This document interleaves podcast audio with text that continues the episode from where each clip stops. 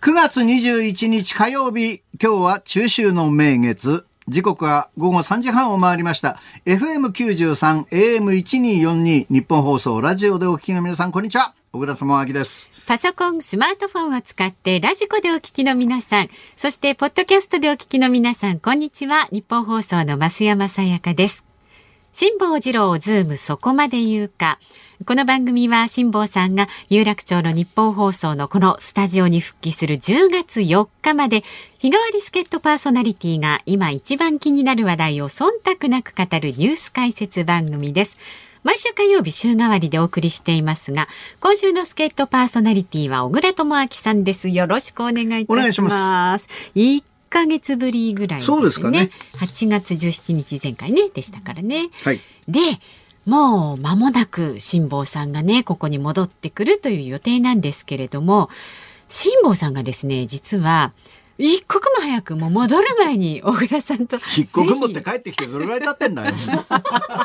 確かに。散々ワイドナショーとか出てるじゃないですか。そうなんそれにちょっとびっくりしたんですけど私も。まあとにかくでも小倉さんがあ違う小倉さんがじゃ辛坊さんが小倉さんとお話をしたいということで今日はねこの時間からね電話つないじゃってます。太平洋だけじゃなくて他にも行きたいとか言ってたよ。言ってましたけどその辛坊さん？ちょっと聞いちゃってください。辛坊さん？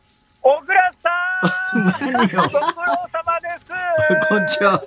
嫌に声張ってるどこいるんですか？いやいや、いやいや、あのですね、うん。やっぱり今、オープニングをずーっと聞いてたんですよ、はい。まあ、関西なもんですから、ええ。日本放送の電波が入らないんで、これ、あの電話回線で送り返しって言って、うんそっちのスタジオの音をこう電話で流してもらって聞いてたらですね、ええ。改めて思いましたね、どう考えても、私よりもピンチヒッターの方々の方がメジャーだっていうのは、どういう番組なんですかね、これはね。別にメジャーもマイナーもないでしょうよ。いやいや、小倉さん、やっぱりね、小倉さんに、あのーたとえ週1でも月1でも、あのね、私の大学をやっていただいたというのは、私にとってこの上ない名誉なことで、本当にありがとうございました。えとんでもないですよ。僕はもうやらしてもらって。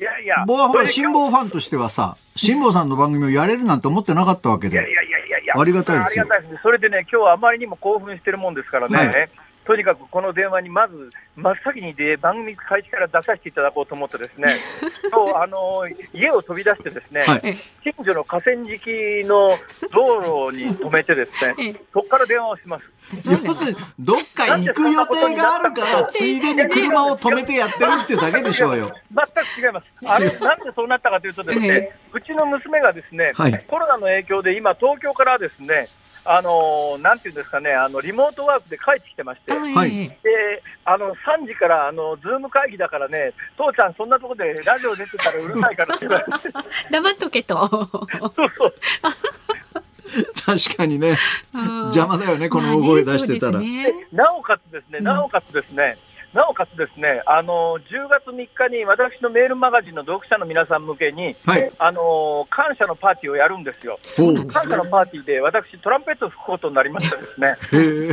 このトランペットの今、練習に河川敷に やってきて、ところが今、この車止めてるところが大変なところでですね、なんか Y 字路の真ん中みたいなところで、ここ絶対誰にも迷惑にならないだろうと思って止めたんですよ。ええそしたらですね、Y 字路の反対の方向に、突然、あの塀のようなものの、今まで閉鎖されてたところが開いてですね、ええこのラジオで喋り出した瞬間に、なんか砂利を満載したトラックが出てきて、ここなんか参拝処理場の入り口みたいなところに よく確認してくださいよ。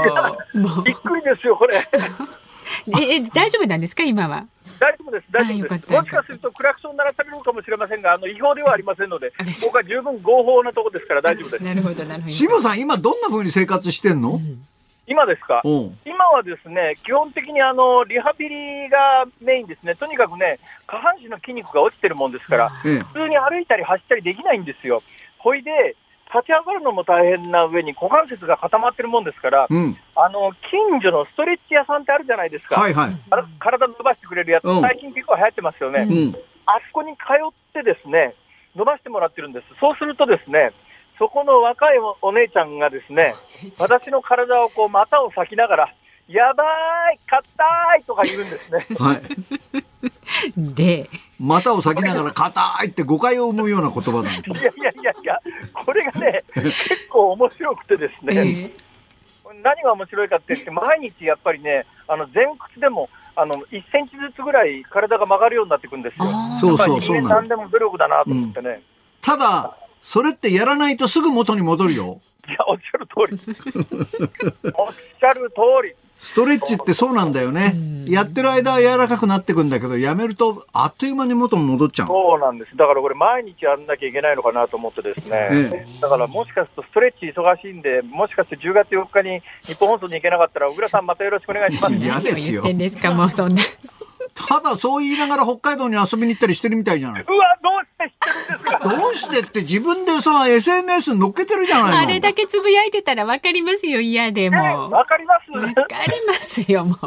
何しに行ってんですか北海道。緊急事態宣言下だよ今。いやいやいや、北海道はですね、ちょっと理由がありましてですね、ええはいあの太平洋横断中に、こう、つらつらこう、生と死を見つめたわけですよ。うんうん。それで、まあ、あの小倉さんは私よりもだいぶ年上ですけども、私はまあまあそこそこ年はいってるんですけど、私よりやっぱりですね、若くして死んだ友達っていうのが結構もう出始めてるんですね。はいでその若くして死んだ友達のことをずっとなんか、死んだ人間のことばっかりこの2ヶ月ぐらい思い出しててですね、それで太平洋横断しながら、ああ、あいつ、どんなとこで生まれ育ったのかな、そういえばあの家の話、実家の話、こんなこと言ってたよなとか、いろんなことを思い出すわけですよ。それで、その中の大学時代に親しかった友人が、あのーままあ、かなり若くして死んだんですけども、そいつのふるさとが北海道のある本当の小さな田舎町だったんで、ええちょっとどんなところであいつが育ったのか見てやろうと思ってですね、そのうん若くして死んだ友人のふるさとを訪ねて、あの北海道に行ってきたんですが、まあ、基本あの、車の中で一人ですからあの、誰にも迷惑かけることもなくという、そういう感じですね。ええいや、そのね、個人を忍ぶのはとてもいいところなんです。あの、いいと思うんですけど、えええ行った先が美瑛とか青い池とかみんな写真入りで載っちゃってんだよね。え どうして知ってるんですか？いや、だからあれだけ載せればわかりますって思う。昨日あたりは青い池混んだらしいね、観光客で。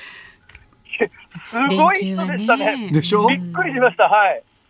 今でもせっかく北海道行ってもさ、うまいもん食えなかったでしょ ?8 時まで。8時にね、見事に閉まりますね。ところがね、うん運が良かったんですよ。札幌でね、プラプラた、何にも考えずに歩いてたんです。はい。それで腹減ったなーって目の前にラーメン屋があったんで、ラーメン屋、ずっと覗いたらですね、カウンター空いてたから入ったんですよ。うん。そしたらそのラーメンがやたらうまくてですね、うん。あれ、こんな空いてるラーメンでもやっぱりうまいのはすごいなと思って、うんいろいろ店内を見回したら、なんか札幌のラーメンランキングでベスト5に入ってる店で、ほで食べ終わって店出たら、店の前大行列で、おお、だからたまさか私が覗いた時だけ空いてたみたいです。うん、ラッキー。ああ、そういう店北海道多いですからね、札幌は特にやっね。ぱりね、北海道のラーメンうまいっすわ。味噌ラーメン？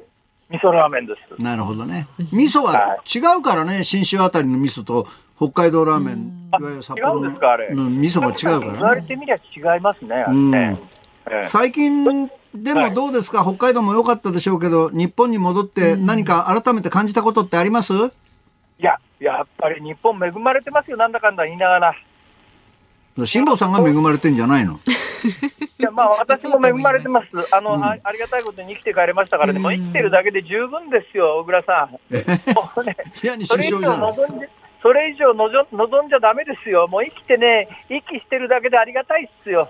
生きて生き、生きて息してるだけでありがたいと言いながら、太平洋だけじゃ満足がいかないっていうのはどういうこと？え、あの、今度、あの、水着の美女と一緒に南の島を放浪にする。全然欲まみれじゃないですか、いろんな欲に。もう今度はね、仕事休んでそんな方行ったって代役なんか誰もやんないよ。いやいやいやよ。いやいや、そんなこと言わずに、お願いしますよ。でも船の生活からね、丘に、まあ陸に上がって生活をすると、あええ改めて、やっぱりいろいろな発見ってあるもの？いや、あのね、な何もかもが新鮮ですね。で、ありがたいのはね、うん。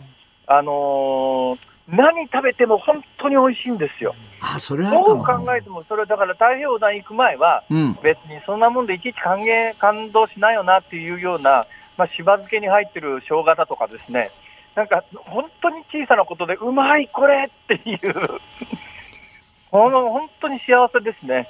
ということは、これからつましい食生活でも大丈夫だってことだね。完璧大丈夫です。はいうまいもん食わなくても。もう、もう毎日しゃぶしゃぶとね、すき焼きで十分です。バカ野郎。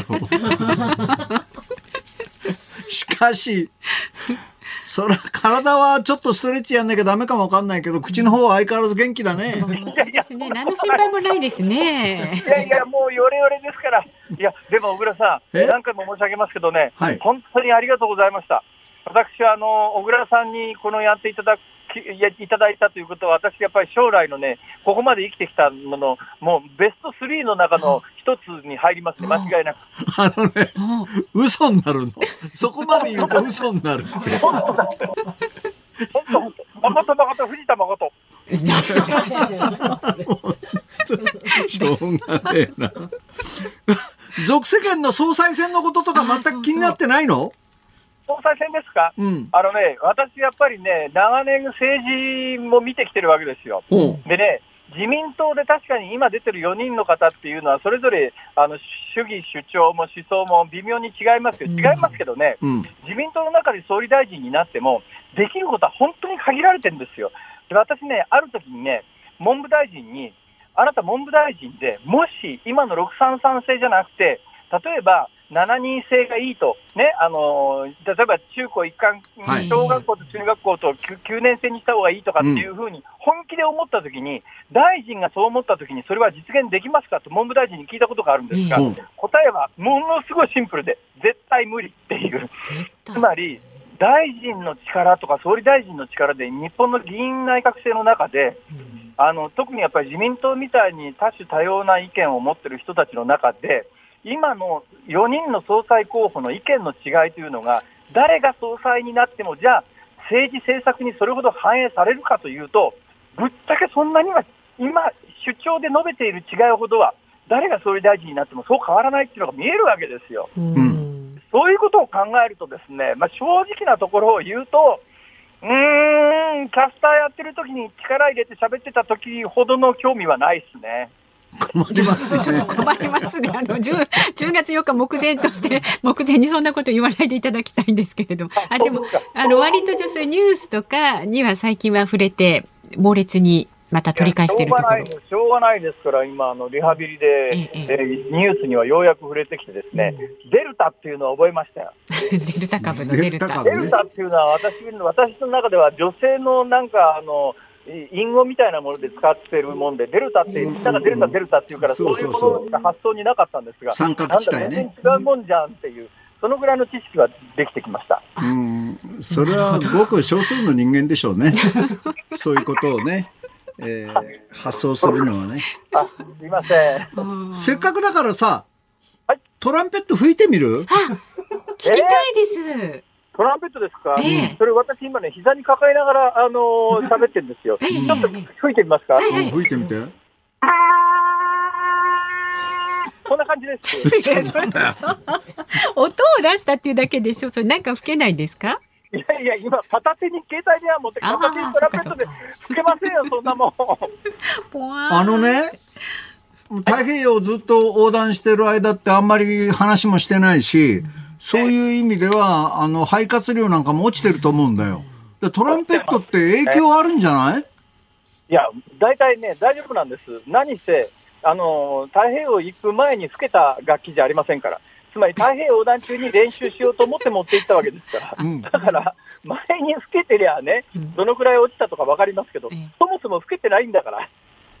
あ、太平洋にはトランペットを持ってったの？そうです。太平洋にトランペットを持って行って、うん普。段家でたトランペット、あのね、それ半年ぐらい前にですね、通信販売で1万5800円で安いトランペット見つけたんで、思わず買っちゃったんですよ。で、トランペット全く素人だったんですが、うん家で練習しようと思ったけど、家でトランペットなんか練習できないんですよ。まあ、そりゃそうだね。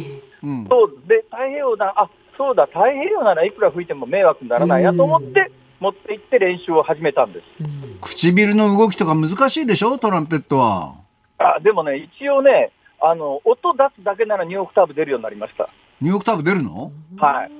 だから2オクターブ出るということと、曲が演奏できるということとは、全く別の次元の話ですから。今度は何を演奏すんの？えー一応はですね、あの目標は、えっと、天空の城ラピュタというジブリの作品の中で、あのバズーという主人公が吹く鳩と少年という名曲があるんですが、ええ。これを吹いてやろうと思って、えっと、練習に取り掛かったんですが、この曲がとんでもなく難しい曲でですね、初心者に吹けるような曲じゃなかったんですね、これが。あーまあでもせっかく練習したんであれば、まあどっかでお披露目先にしてもいいですけど、このズームにね帰ってきた時に一度ちょっとスタジオの中で。いやいや、あのね、ラストで吹くようなものじゃないです、それ。公共の電波ではいくらなんでも無理ですね、それ。いやいやいやあの、世界に飛び出したサックス奏者が人気のね、ブルージャイアンツっていう漫画があって、河原で一生懸命練習するんですよ。ねでそれと同じ雰囲気ですね、今。そうです。だから今、ええ全くね、あの、淀川の河川敷で吹いてますから。周りの人も気の毒にね。あトランペットだけは下手な音はね、トランペットとバイオリンだけはね、頼むからやめてくれって思うんだよね。いや、わかります。うん本当にトランペットってね、やっぱりネットで調べてね、ちゃんとした人が吹いてる音と自分の音と比べるとですね、同じ楽器とは思えないですね、これ。全く違うでしょ？全く違います。高い方の音とかね、はい。ん全然違いますね。ビブラートだって難しいはずだしい。やいやいや、もうもうそういう、そういうレベルの話じゃないですから、まだまだ。じゃあ辛坊さん、あの、そろそろあれお時間なので、小倉さんにね、やっぱりあのきちんとお礼というか、なんというかメッセージを今。更いいよ。小倉さん、本当にありがとうございました。あのですね、小倉さんには、あの、前に、あの、大変素晴らしい贈り物をいただいて、ええでですね、ずーっとお返し考えてるんですけど、小倉さんにお返しできるものって何にもないっていうことがね、日に日に明らかになってですね、小倉さん、はい気持ちだけ受け取ってください。ありがとうございます。あの、ものすごく大きなものがありますから。一曲トランペットの演奏をあの聞かせてくれたら、それでねええ、それで手を打ちますかまあそれっきりでもう、あ のね、芸のようになってきました。辛坊さん一つの。やめた方がいいかもわかんない。おっしゃる通り。よくわかります。ウクレレの方がまだいいかもわかんない。そうですね。私もそう思います。そっちの方がかなりいいんです。はい。まあとにかく一生懸命練習してください。ありがとうございます。ありがとうございました。ありがとうございますどうも。ありがとうございましたはい、どうも。ありがとうございました。辛坊さんでした。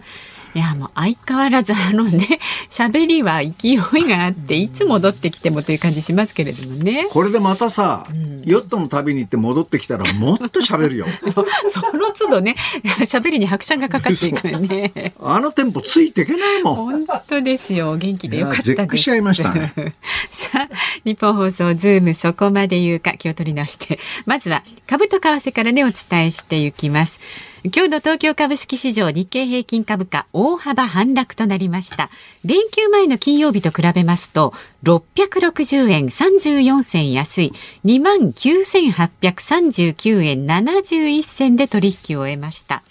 今月7日以来2週間ぶりに終値で3万円の大台を割り込みました中国の不動産大手中国恒大集団のえー資金繰り懸念に端を発したアメリカ市場の急落などを受けまして売りが優勢となったということなんですねこれ。もう金融機関から金たかれなの金のね、金利さえも払えないっていう状況が続いていて、えーこの中国恒大集団がもしも倒れるようなことがあったら、第二のリーマンショックになるんじゃないかっていう説もあるぐらい、アメリカの株価も暴落してますはいはい。で、日本なんかもかなり中国の不動産が入っていてええ、投機筋が動いてるじゃないですか。は日本のマンションが値上がりしてますよね、ずーっと。そういうことにもかなり響いてくると思うんで、これは、あの、下手なトランペット聞いてる場合じゃないかも ですね。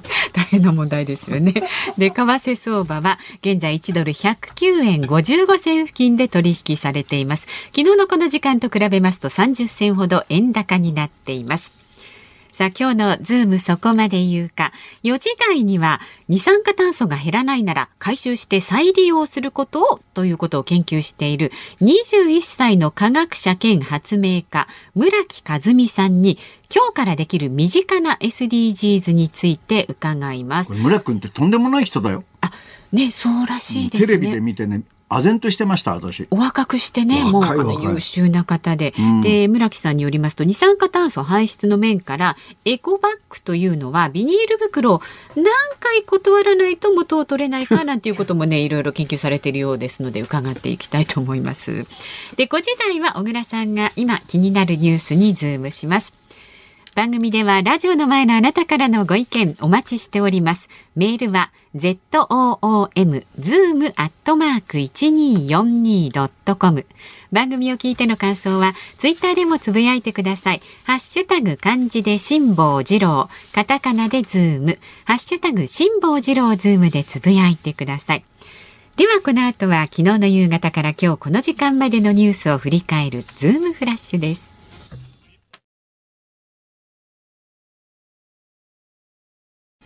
ニッポン放送がお送りしています。ズームそこまで言うか。今日は小倉智昭さんとお送りしています。ここからは昨日夕方から今日この時間までのニュースを振り返るズームフラッシュです。自民党総裁選挙に立候補した4人の候補は3連休最後の昨日党員党友に支持を訴えました。投票はすでに始まっており各陣営はここ2、3日が勝負としてオンラインも活用しながら懸命に働きかけました。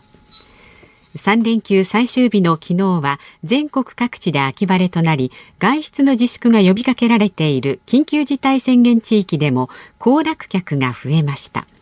読売新聞が NTT ドコモのデータを利用し主要観光地の人出を前の週の日曜日と比較したところ江ノ島周辺や浅草の仲見世商店街飛騨高山などで2割前後増えていました。河野行政改革担当大臣は今日の記者会見で新型コロナウイルスワクチンの3回目の接種について高齢者は年明けになる。各自治体は準備をお願いすることになると述べました。アメリカの製薬大手ファイザーは昨日5歳から11歳を対象にした新型コロナウイルスワクチンの臨床試験の結果有効性を期待できる強い免疫反応と安全性を確認したと発表しました。新型コロナウイルス感染症の重症化を防ぐ抗体カクテル療法を国内で初めて自宅療養中の感染者に実施した大阪府の医師が昨日共同通信の取材に応じ医師が長時間拘束される担い手となる医師の確保が課題だと語りました。今年の G20 議長国のイタリアはニューヨークでの国連総会一般討論演説の期間に合わせアフガニスタン問題を協議する G20 の緊急外相会議をオンラインで明日開催すると明らかにしました。マレーシアの国営通信社は昨日マレーシア政府が中国の TPP への加入申請について二国間の貿易や投資が一段と高みに達すると支持を、えー、支持する姿勢を示したと報じました。今日は中秋の名月です。8年ぶりに満月と重なります。全国的に秋晴れのエリアが多く東北や北陸山陰を中心に広い地域で十五夜の月を楽しむことができそうです。満月ってさはい、中秋の名月っていつも満月とは限らないの？っていうふうにねそう思っちゃってたりする方も多いようなんです。これ違うんですって違うの？そうなんですって。8年ぶりに満月と重なるんですって今回。だって中秋の名月っていつもこうちょっとずつ日にちがずれたりするんじゃなかったっけ？そうですそうでしょ？だからそのずれずれた日に満月になるのかと普通は思うじゃないですか。そう違うんですよ。嘘つき。誰が？だってそう思ってるもん。そうなのねそう思って喜んで団子食ってんですよ。そうなでもほらそうなんですよ そうなんですよ。意味が不明になってきちゃった。そうなの。だから違うんです。満月と中秋の名月は必ずしも重ならないと。はい。以上、ズームフラッシュでした。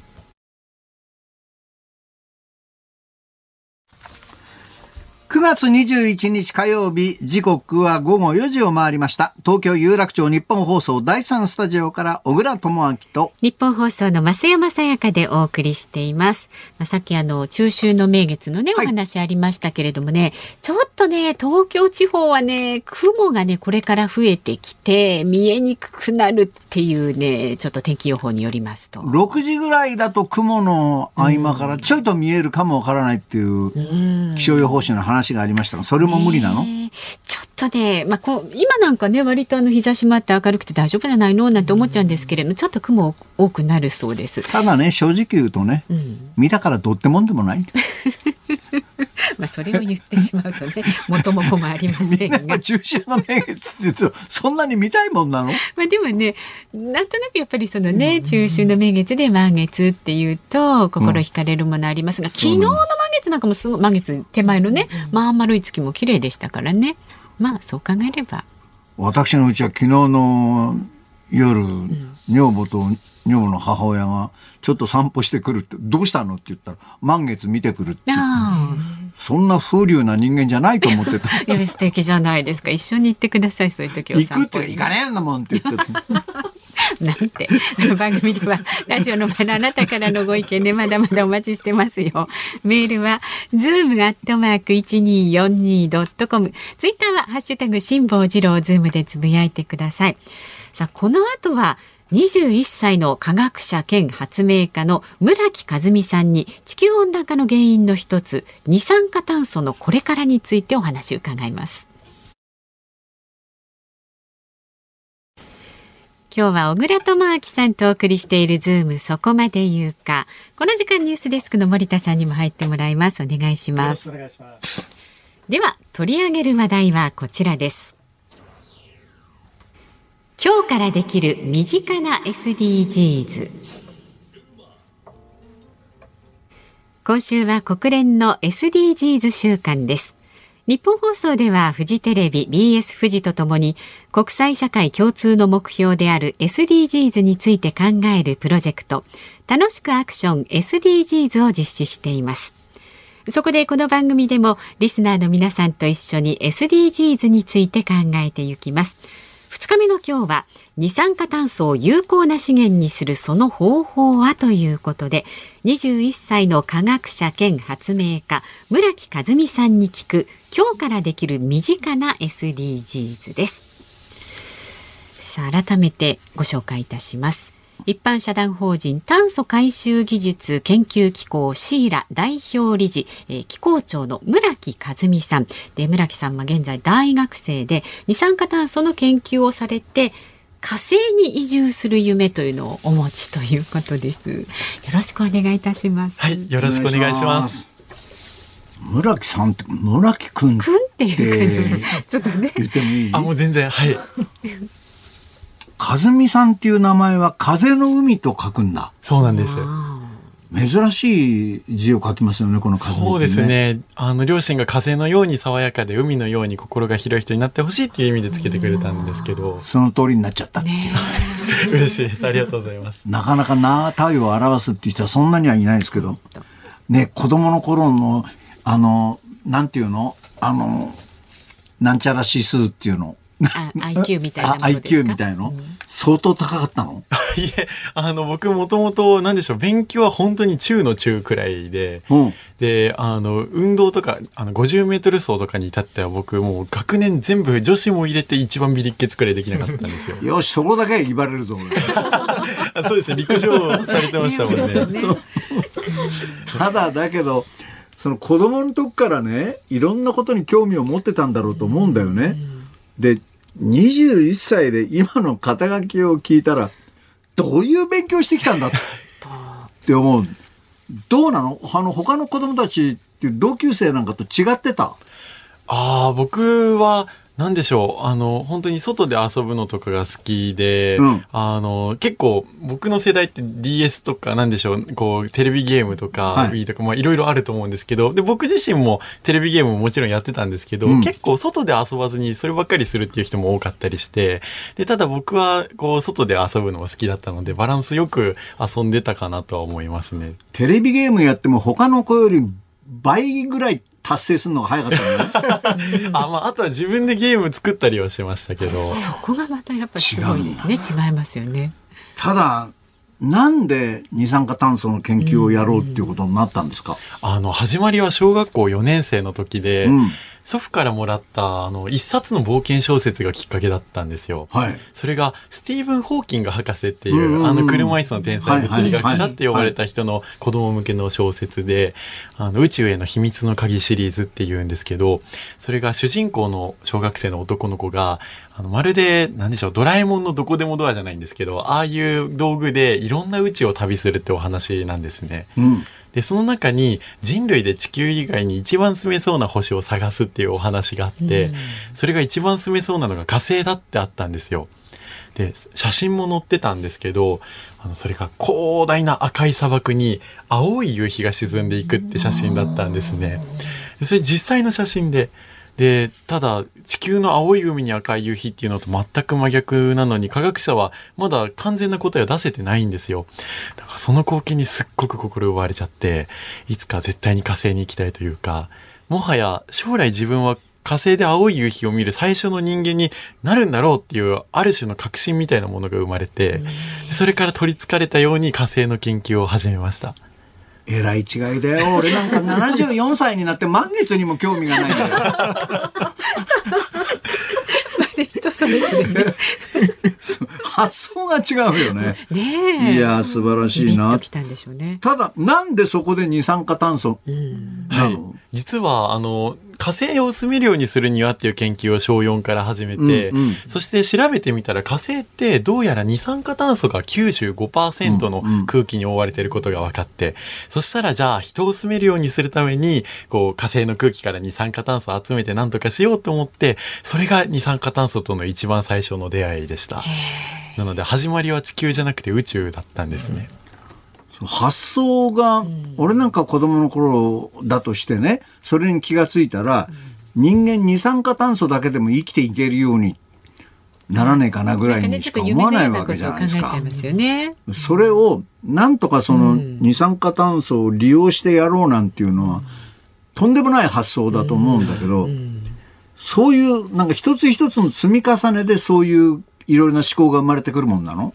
ああ、そうですね。なんかもうずーっと四六時中考えてて、考えるのが、あの、僕は科学がもう本当に大好きで大好きで仕方ないので、うん。大体アイデアの半分はお風呂入ってる時とかに思いつくんですけど、う常にメモ帳を持ち歩いてて、こう思いついた時に、うわー思いついたって言ってお風呂から飛び出して、びっしょびしょのまま自分の部屋に直行して、もう濡れた手でこう、ノート書きまくるみたいなことをやってたので、考えてたから思いついたのかなっていうところもありますし、あとはもう、ボンと完璧な状態でなんか、湧いてくることもあったりとか、まあ半々くらいですね。それが素晴らしいよね。四六時中それを考えた。僕はおそらく同じぐらいの時、四六時中腹減ったな、腹減ったな。それしか考えてないよ。ご両親っていうのは、そういうのを、あの、ちゃんと全面的に応援してくれる感じだったんですか？あそうですね。その、まあいくら僕、例えば数学とかって本当に小学生の時も高校生の時も、こう、もう100点とか200点満点中5点ばっかり取ったりしたんですよ。とかくらいできない科目もあったんですけど、でも点数じゃ絶対怒んない人だったのでその、いかに努力したかっていうところだけを見てくれるっていたので、なので、その、なんでしょう、僕が何かこう好き放題研究とか、なんか実験してても、あの、基本的には、あの、好きなことをすればいいんじゃないっていうことで応援してくれてはいましたね。お母さんどうよ、そういうの聞いて？いや、もう、ガミガミ言っちゃなっちゃうね。う。もう言っちゃった。好きなことばっかりやってたらダメでしょそうそうそうそうそうそうそう。学校の勉強を最低でもやんなきゃ。もう言っちゃいましたね。そうですよね。ただ、その、冷やしというね、はい。えー大変なものを作って二酸化炭素吸収マシーン僕テレビで見てて、はい。あらーと思って、冷やし。冷やしなのか。ねあの、誰もがボタン一つ押すだけで簡単に空気中から二酸化炭素を集められる世界で一番小さいサイズで世界初のマシーンです。なんか小型のスーツケースぐらいの大きさだそうですね。そうなんです。で、そのスーツケースみたいなのの上にはこう、タブレットの顔がついていて、ええこう、黄色い顔の字のところにニコ、ちょんちょんニコみたいなゆるい顔がついているっていう、そういうマシーンですね。これで？このふなっしーをふなっしー。じゃない。冷やしね。冷やしをどれぐらいの人たちが利用したら地球温暖化を防げるとかってそういうことも考えてるんでしょ？はい、もちろん考えてます。うんあの、冷やしは、あの、実を言うと温暖化も、あの、例えば2、3割の二酸化炭素を減らして、ねで、あの、おまけに意識改革を起こすための装置なんですね。うんうんなので、その全部で解決するわけじゃなくて、2、3割をそれで吸収して、残りの7割を、あの、本当は二酸化炭素をもう大規模に回収できる装置っていうのは海外でも作られ始めてるんですけど、うんで、それを例えば僕出身の山梨県なんですけど、の半分の面積とかに埋めるだけで世界中の二酸化炭素ってもう全部チャラにできるんですよ。くらい技術は進歩してきてるんですけど、うんでもなんで今解決してないかっていうと、やっぱり個人の意識変わらないからだと思ってて。で、そのために、あの、世界中の全員がまず冷やっしーのことを見たことがある状態にはして、で、最終的にじゃあ残りの7割を解決するために、あの、よくわかんない科学の装置を作るのではなくて、冷やしの大きいワン作りますよ、賛成の人って言えば、あ、お家にあるあれかとか、会社にあるあれかってなるので、それでもっとみんな賛成が集まりやすくなるっていうことを見据えてるんですね。これ冷やしってもう市販の段階まで行ってるんですか？はい、もうあの、2020年の4月から販売していて、うん月額レンタル制でやってるんですけど、はいもう個人のご家庭から大企業のオフィスまでも学校も薬局も病院もいろんなところに今置かれています。これを作るまでの研究費っていうのはかなりかかった？そうですね。あの、最初の頃、本当にもう僕は、なんでしょう。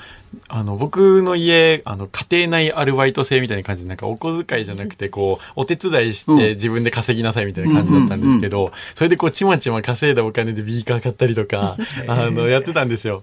で、そんなこんなで、でも製品にするのに何百万円もいるだろうっていうことで、あの、たまたま高校2年生の時に総務省のイノベーションっていうプロジェクトを知って、うん。で、それが、あの、年齢制限なく、こう破壊的な、こう、世の中変えちゃうようなイノベーションを起こす個人に年間300万の研究予算を上げるよっていう、そういうプロジェクトだったんですね。で、まあ、1000人応募して10人選ばれるかどうかみたいなところだったんですけど、もうダメ元で、あの、出してみたらっていう感じで、あの、母がたまたま朝の情報番組で、あの、見て教えてくれて、それで、えいやって出して、通ることができて、で、そこから人生変わったなっていう感じですね。なんでもう本当にイノベーションにはもう頭上がらないんですけど。ってことは300万ぐらいでできてるってこと？そうですね。あの、初号機の開発と、まあ、最初21台作ったんですけど、は、あの、そのお金でやりくりしました。これラジオショッピングで。なんか仕組みとしてなんかアルカリ性の薬品に反応させるとなんか二酸化炭素を吸収するということでこの1台で200平方メートルぐらいまで対応できると。ですから企業の会議室とかそういうところに置いてる企業もあるようですね。はい、そうなんです。30坪ぐらいあるもんね。はい。あの、僕、初号機の頃から4年間で今までに1400倍性能を上げたんですけど、それで今、1年間で 100kg くらいの二酸化炭素を集められて、それで今おっしゃったように200平米くらいの広さであれば、その部屋中に森とか草原が広がっていた時と、全く同じだけの二酸化炭素回収量があるんですねそ。のくらいになるんですか？なので、こう、ボタン一つで森や草原に変えてしまうので、あの、なんでしょう、温暖化止めるだけじゃなくて、実は僕らにもいいことがあるんですよ。う。んっていうのが、あの、ずっと締め切った部屋で会議とか仕事とかしてると、だんだん眠くなったりとか、うんうん。頭痛くなったりしません、なるなるなるあれって二酸化炭素のせいなんですよ。あそうなの？はい。僕らが吐いてる息の二酸化炭素。はい。はい。うんで、それで集中力が2倍から分野によっては4倍も落ちてるっていうハーバード大の研究結果もあったりして、でも冷やしはそれも解決してくれるんですね。なので、地球にも嬉しいし、僕らのこう集中力とか、はい生産性も間接的にだけど上げてくれるっていう、そういうマシーンです。二酸化炭素ってのは人間にとって百害あって一理ないの？と、今までは実は思われてたんですけど、で、確かにその通りなんですけど、僕はその二酸化炭素を敵じゃなくて、あえて友達だって言ってるんですね。ええ、なぜ？実は、うん今僕二酸化炭素から石油の代わりになる燃料を作る研究をしてますうん？二酸化炭素からガソリン作れちゃうんですよこの辺にいっぱいあるわけでしょ？はい。回収すれば。そうなんです。うん。でそれを冷やしで集めて、うんで、実は、冷やし作った高校2年の同じ時に、あの、二酸化炭素から天然ガスを直接合成しちゃう、100年間見つかってなかった化学反応を世界で初めて発見することができたんですね。うん。当時、広島大学と共同研究してたんですけど、うん。あの今までこう100年間レアメタルの合金みたいなのでしかうまくいかなかった反応だったんですけどそれを二酸化炭素とお水とほんの一滴のお水とあのキッチンにある98円のあのアルミホイルはい。をほんの数ミリ引き出してちょくちょく切ったのを混ぜて、うんで今まで高温高圧っていうすごい厳しいのが必要だったのが常温でちょっとした気圧でシャカシャカこう機械でシェイクするだけでできちゃうよっていう化学反応を見つけました。なので空気からある意味エネルギーを生み出すって夢物語じゃなくなったんですよ。それって、今世界中の科学者知ってる話なんですか？はい、去年あの学会で発表して、うん。これは面白いというお話はあのいろいろなとこで。ということは各、あの各企業とか、はい。血眼になって、それを取り入れて、燃料にしようっていうことはもう始めてるわけ？とそうですね。あのいろんな会社の方からうん。一緒に研究、あのしましょうっていうあのご依頼はいただいてて、うん。僕らとしてもその世界すべての二酸化炭素を減らさなきゃいけないので今頑張って共同研究とかしてるんですけど。それって西方特許とかっていうのはあるもんなんですか？はいあの順次特許とかはあのもちろん取っていて、うん。僕自身も科学者兼発明家なんでいろいろ特許は出したりしてるんですけど、日本だけじゃなくて、世界そうですね中の特許を国際特許とかはい。抑えて、そうですね。仲良くしよう、これから。で、その二酸化炭素から作った軽油、はいえね、燃料を使って船を動かすということをこれからやっていこうということなんですよね。そうなんです。あの、天然ガスを作るって反応をまあ4年前に見つけたわけなんですけど、ただ、ちょっと貯めておくのがええガスだと難しいので今はちょっとそれとは別で、二酸化炭素からそのガソリンの代わりになる液体燃料を作っちゃうっていう研究をしてます。で来月、初めて2リットルくらいの軽油ができる予定なんですよ。でそうすれば、もう陸海空宇宙全部、あの、車も船も電車も飛行機もロケットも全部飛ばせるようになるので、うちの親父ってね、石油だとか天然ガスの仕事をはいやってたんですよ。はい。で、子供の時からね、その石油や天然ガスは必ず枯渇するから、これに代わるエネルギーを考えなきゃダメなんだ。原子力は100%安全な原子力っていうものを作らないと絶対ダメだろう。だから今後はどういうものをね、えー人間はエネルギーとして取り入れていくか、それを真剣に考えなきゃいけないんだ、友明って言われてたんだけど、あすごいね。うちの親父が生きてて、村君の話聞いたらもう、うん。この子は世界を救うって思うよね。そうでしょうね。多分ありがとうございます。いや素晴らしい話で、だからい今本当にあの買い物してビニールの袋いらないとかさ、はい。エコバッグ持ち歩いたりしてるじゃないですか。はそんな心配もいらなくなるね、やがては。そうなんです。僕、その、積極的炭素固定っていう概念を提唱してるんですけど、うんちょっと難しいんですけど、その、今までって、あの、方針って二酸化炭素じゃあ集めて、はいもう地中に捨てちゃおうみたいなのが日本の考え方だったんですよ。でもそれってもしかしたら吹き出してくるかもしれないし、うんうん結構大変なんですよね。うんでも、どうせだったら捨てるんじゃなくて、もう、まずは僕らの身の回りで使ったらいいんじゃないかと思ってて、はいで、二酸化炭素から石油の代わりになるものが作れるっていうことは、もう石油製品全部作れることになるので、もうレジ袋もペットボトルも、もう服も何でもかんでも作れるわけなんですよ。うん既存の工場を使って。なので、こうやってその捨てるんじゃなくて、硬いもの、もうペットボトルとか服とかいろんな形にして、僕らが使いながら、にでも燃やさない限りは二酸化炭素は戻ることはないので、そうやってこう埋めるんじゃなくて、使って固定していくっていうことを僕は今考えています。今までは例えば様々な化学製品、周りにあるものはほとんど石油で作られてるんだっていうふうに僕なんか教わってきたわけよ。はい。でそういう発想から真逆の考え方ですよね、それってね。そうですね。なのでもう二酸化炭素って敵じゃなくて、もう本当になんか第何次ゴールドラッシュじゃないけども、宝の山なんですよね。うんもう友達なんですすっごくいいやつなんですよ二酸化炭素って。うんうんでしかも二酸化炭素をそうやって集めてそこから石油の代わりになるものを作るって技術作れば実は宇宙開発もできちゃうんですよ。それは？あの火星に僕はずっと行くのが夢だってお話ししたと思うんですけど、あのそもそも火星って本当だったら例えばイーロン・マスクさんとかが本気出せばもう行けるはずなんですよ技術的には。なんですけど遠すぎてロケットで片道9ヶ月かかるので、はい。行けるけど帰ってこれないんですよ燃料持たなくて。うんでもシーラで僕らが研究しているヒヤッシーとソラリンがあれば火星の空気から燃料を作ることができちゃうので行って帰ってこれるんですね。うん。でおまけに資源のない火星で衣食住全部衣はあの化学繊維が作れるから服が作れますし、食だってお肉を燃やせば二酸化炭素になるってことは、二酸化炭素の炭素原子をプチプチつなげれば理論的にはお肉に戻るだろうっていうことであの実は今細胞1個からハンバーガーとかも作れたりするのでね。はい、で細胞1個を科学的に作るっていうのもそういう分野の研究者もいるんですよ。なので科学的にお肉作れちゃうかもしれないしであと住むところだってあの建物強化プラスチックの建材とか作れるはずなのでそうすれば衣食住全部コンプリート。なので地球を守り同時に火星を開くっていうことが二酸化炭素の研究でできちゃうんですね。僕その基本的なことが分かってないのは冷やしを稼働するためにははい何らかのエネルギーは使ってるんですか、そうです。で、冷やしも、あの、いろんなタイプがあって、はい例えば、あの、今までは太陽光パネルを搭載していたので、うんうんうんそれで発電するんですね。なので、基本的に、なんでしょう、こう、火力で発電して、みたいな感じで二酸化炭素を出したエネルギーを使わずに、あの、循環していくと。で、太陽光コンセントなくてもいいんだそうなんです。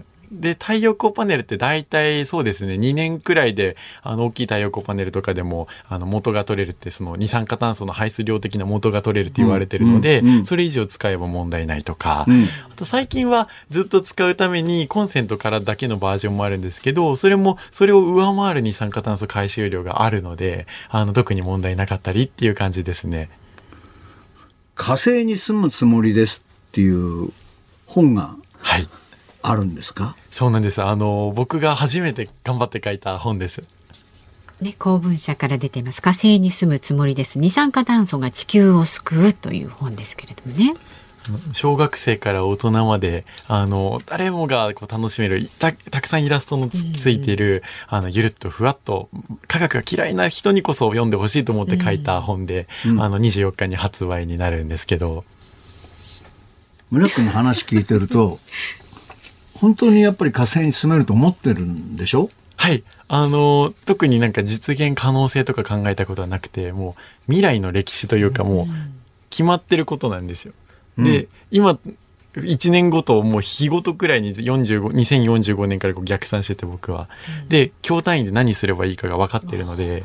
あのあとはこう今の自分と本当の今日の自分でタイムパラドックスが起きてたらそっちに寄せていくだけというかあの自分の行動を直していくだけっていう感じでやってます。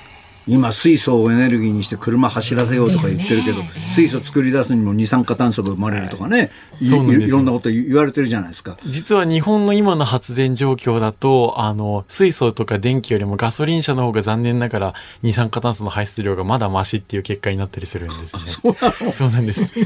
そうなの？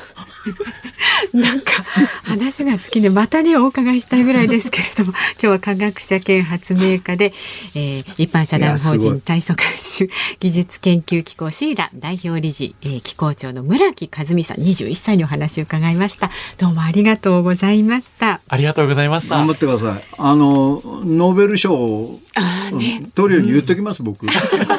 その時にはぜひだけで思い出してくださいこの番組を話聞いてると間違いないんじゃないかと思うよね。ありがとうございました。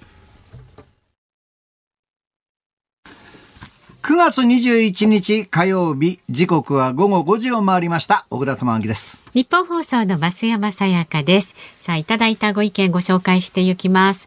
兵庫県神戸市のママタンさん46歳男性の方。コロナ禍で今年はなかなか大好きなライブに行けませんでした。小倉さんは音楽がお好きですが、これまで見たライブの中で一番印象に残っているのは何ですかと難しそうな質問が。うわ たくさん見てますもんね。それは難しい。印象的な学生時代からムーディブルースというプログレのバンドが好きで、うん一度だけ日本に来たことがあって、はいはい。全国5カ所回ったんですけど、はい仕事休んで5カ所全部行ったっていう 何で。すか？それがやっぱり思い出に残ってますけど、まあいいライブはたくさんありましたよ。ねえ。さてあの昔も見てますでしょうけどね新しいものもよくご存知ですもんね小倉さんね。まあ割合ね、うん、韓国の若い人たちのグループの見に行ったりとかしてますけどね。本当にでも行けない今は。今ね。うん。まあだいぶ増えてはきましたけどね。うんうんうん、それからですね千葉県の三野郎さん51歳の方。小倉さん以前バラエティ番組でお料理の腕前を披露されていましたが してましたね。最近はお料理作られているんでしょうか。小倉さんが紹介していたいぶりがっこと干し柿のクリームチーズのせ前に試してみましたがとても美味しかったですよってね。これね。なさってました。あのあの、やりません、料理。あのほぼこれも あの包丁で切るっていうのがメインのお料理でしたね。切ったりちぎったりして乗っけるだけですけど、それは料理って言わないんこれねでも美味しければいいじゃないですか。うんまあ、あの、缶詰の缶開けたりはしてますよ。それで美味しいものが、ねはい出来上がってくるっていうのはね、いいですね。ということでね小倉さんテレビ番組といえばああ時間くれるの、うんうんどうぞ。今週の土曜日、はい。えー午後なんですけど、えー、25日ですが、フジテレビで、特ダネでやっていた、小倉ベースというインタビュはい。コーナーがあったんですね。はいはい。要するに僕の仕事場でやるんで、スタジオ使用料がかからないっていうことで、フジテレビはそれをやりたがってるんでしょうけど、ええそこに3人呼んで、で、スペシャル番組をやるんですよ。はいで、今回は後で曲おかけしますけど、えー池田エライザまさに最近の。上戸彩、おカズレーザー。あまりインタビュー番組に出てこない人たちに根掘り葉掘り聞いてるんで、結構面白いですよ。上戸彩ちゃんなんて仕事の話ほとんどしてないですからね。ね。家のこととか子供のこととかヒロのこととか、え語ってるんですか？もうそれを話してます。お何聞いてもいいよっていうことだったので、えお。え面白いと思いますんで、ぜひご覧ください。小倉さんのねそのお宅もねあの拝見できますんでフジテレビで午後1時半からですね、はい。ぜひご覧になってください。気遣って時間言わないようにしてたんですけど。大丈夫ですよ。懐がねドーンとね広いからね。でははい以上です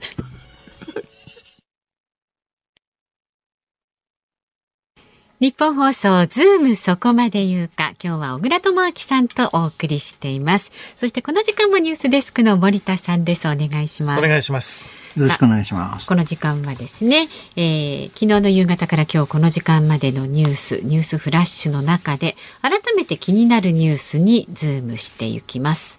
今のニュースでね、はい。自民党総裁選に立候補した4候補の発言が録音を交えて出てきたじゃないですか。はいで、その中で国会だとか予算委員会における、その各大臣の拘束時間があまりにも長すぎると。他の国に比べたら、一体外交ができるのか、外務大臣の場合はなんてはい声もありましたが、まあ確かにそれはそうだと思うんですよ。それはそうなんだけど、ただ、国会開いてよ開いてよって言っても2ヶ月間開かない国会っていうのも一方であるわけじゃないですか。だからね、必ずしもそればかりじゃないだろうと思うんだよね。うん。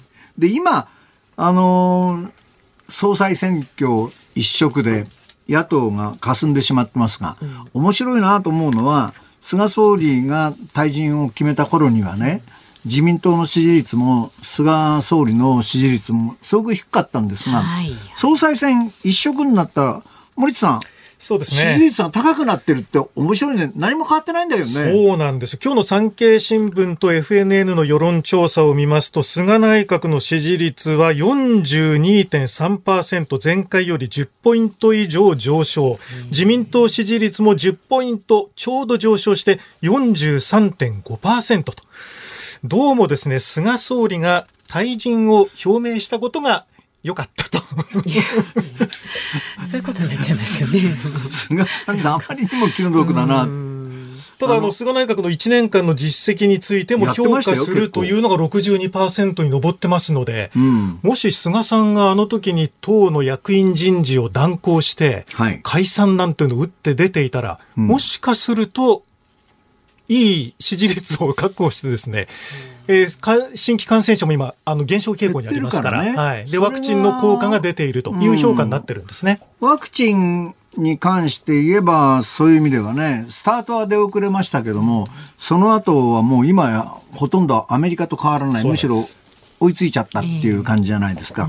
そういうことから考えるとよく頑張ったなっていう評価はあってもいいと思いますがね。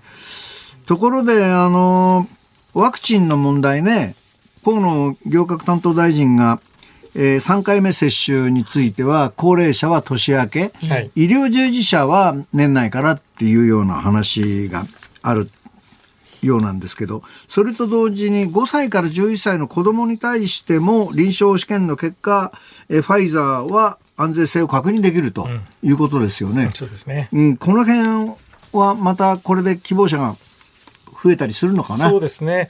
まああの、まず高齢者の方で言いますと、あの、2回接種が完了してから8ヶ月以上空けるというのを念頭に、まあ、各自治体にも準備してくれということを田村あ河野行政改革担当大臣が言っておりまして、まあ、おそらく高齢者は年明けというこ形になりそうなんですね。8ヶ月空けると。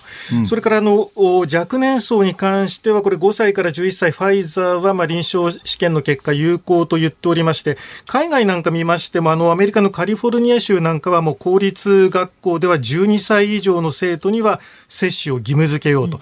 で、日本を見ますと、10代への接種はですね、12歳から19歳のうち2回の接種を終えているのは5.9%にとどまっているんですね。この若い層をどうしていくのか。ただ、あの、イギリスなんかは12歳から15歳の接種については、まあ、若い人はほとんど重症化しないし、まあ、稀にあの、心筋炎なんかあるけれども、副作用も、まあ、それほどではないだろうということで、若い人を打つ必要ないんじゃないかという報告もあるのはあるんですね。ワクチンがこれから先ね、どこまで行き届くのか、それからどんなスピードで打っていくのかっていうことは当然なんだろうと思いますが、ただね、国民の判断って面白いなと思うのは、はい。政府が言おうと言うまいと、3連休の昨日なんか、やたら車が混んだりして、はい。あの、東名の上りとかすごかったですよね。渋滞してましたね。何十キロ渋滞とか言ってましたよね。交通情報を聞いてもね、何十キロという渋滞でしたね。だからまだ緊急事態宣言中で、えーまあ、不要不急な外出は避けてください、はいえ県境を越えるのはやめましょうって言ってるんだけど、国民の方はもう自主判断、政府が何を言おうと、尾身さんが何を言おうと、もう大丈夫っていう感覚になってるっていう。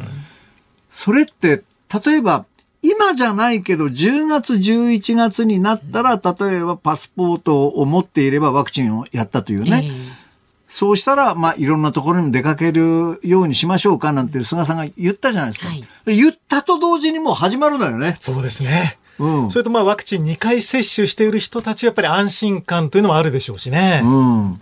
何なんだろうね。あの、やっぱりこう、不満が溜まってて、うっせきしちゃってるものがあるから、うずうずうずうずしていて、特に台風14号がずーっとこう、はいはいな長いことうろうろしてて、長くねいましたもんね急に青空になって、やっぱり外出たくてしょうがないって気持ちあったでしょ？ね限界でそれをやっと解放されるみたいなのがね。うん。まあそういうのってみんなあるから、うんこれ緊急事態宣言を9月いっぱいでやめて、マンボウに切り替えると思いますか？うん、まあ、あの19のね、今都道府県で緊急事態宣言出てますけれども、30日で解除できるところがどの程度あるのか、まあ、あの、大阪だとか、えー沖縄あたりはまだ、あの、病床使用率が高いらしいんですよね。うんうんうんそこはちょっと難しいかもしれないけれども、東京などは、まあ、新規陽性者も減ってきている。それから今回、あの、緊急事態宣言の解除の基準は、新規陽性者ではなくて、病床使用率を重視すると変えましたので、うん。そうすると30日での解除というのも見えてきますよね。PCR 検査だとか、いわゆるその、陽性かどうかっていう、検査を受けない、検査を受ける人が、ものすごく減ってるじゃない。ねえ、一頃何万とかいはいいたのに、今数千とかっていう単位になってるじゃないですか。それってやはり、熱を出したりする人が減ってるから検査も減ってるってことなのかしら？うーんあとはそのワクチンを打っていればいいだろうという考え方もあるでしょうしねう。ん。うんまあ、重症者の数が減っている、はいそれから亡くなっている方が減っているって、そういうこともね、判断の材料としては大きいのかもわかんないですけど。まあ、ただやっぱり専門家の方は緊急事態宣言を解除するとまたリバウンド、これから冬になるとインフルエンザとの二重での感染の危険というのも懸念はしているようですけどもね。やっぱりその専門家が言うように2年とか3年ぐらいはウィズコロナで行くしかしょうがないの？そうでしょうね。そこはだからどうやって折り合いをつけていくのか。例えば飲食店なんかは、まあ時短は続けて、お酒は提供できたとしても、時短を続けていくのかとか、その辺の兼ね合いが非常に難しいですよね。大変よ。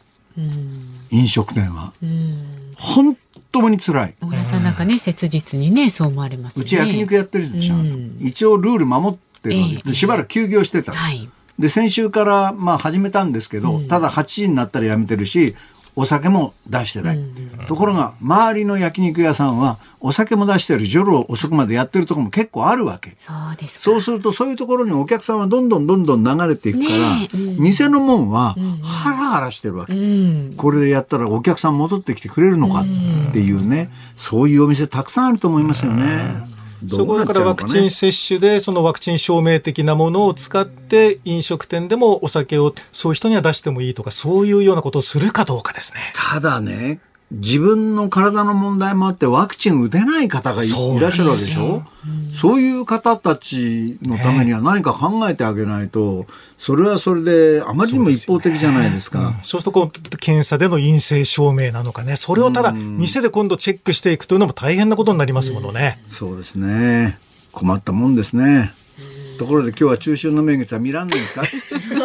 結局。あのね、結局、えーこちら東京首都圏はね見えにくいところが多いと日本海側とかねあちら側ですと綺麗に見えるっていう予報出てますけれどもじゃあね。今から日本海側行きますか。行きますか。新幹線乗って。え？日本海側行けば見られるかも。そうですね。ねえじゃあ団子だけ食えりゃいいっていう人もいるでしょまあ見えてると仮定して、ね美味しいものはいただきましょう。まあ、月より団子ですから。森田さん、ありがとうございました。はい、ありがとうございました。失礼します。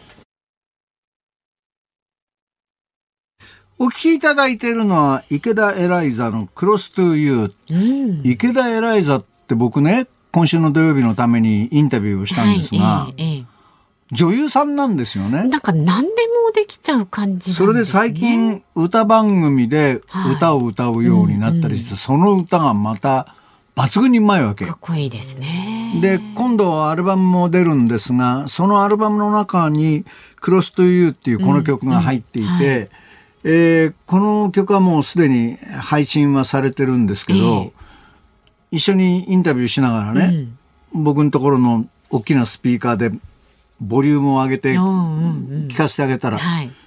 いい歌ですねって言ってて、ご自分でこんなに大きな音で聞いたことがなかったって。本当にいい曲なんですよね。はいはいはいで彼女自身は今まであのテレビなどで歌うのは自分で歌いたい歌ではなくて番組の方からこの人のこの曲を歌ってくださいって言われて歌ってたんですって。あ、そうなんですか。だから自分の得意な曲っていうことじゃなくて、うん。壊れて歌ってあれだけの能力なんで CD を出しても不思議ではないんですけど。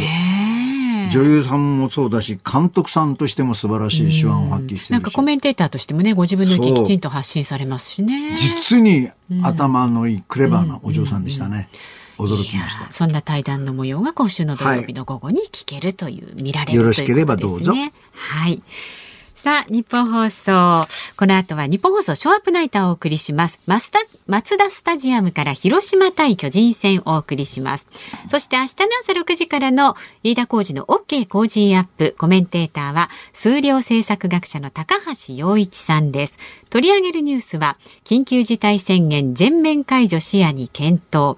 どうなる金融緩和日銀が金融政策決定会合を開催などお送りします。この午後3時半からのズームそこまで言うか、明日の助っ人パーソナリティは吉田尚記アナウンサーです。明日のゲストは、これまでにマッキンゼー、楽天、ドコモなど、およそ13回の転職をされました、IT 批評家の尾原和啓さんです。水資源問題などについてズームしていきます。さあ、小倉さん。はい。この助っ人パーソナリティのご出演はね、今日が最後となりますけれども。あ、そうなんだ。え、また来てくれますか？いやいや、もう、辛坊さんがいますからね。いや、じゃあ今度は改めて、ちゃんとゲストとしていらしてくださいよ。もう辛坊さんは早口でついていけないからいい。なんかね、今日も絶好調でしたけれどもね。よう喋りますね。ね頭の回転のいい方だなって改めて思いますよ。だってヨットに乗ってて太平洋一人ぼっちでしかも往復してさ、はい、人と会話をしてなければ、うん、話のペースは普通落ちるんだろうと思いますけど。ね褒めてますよ、ね、素晴らしい人ですね。はい。さあそろそろお世話になりました私は。ありがとうございました。はい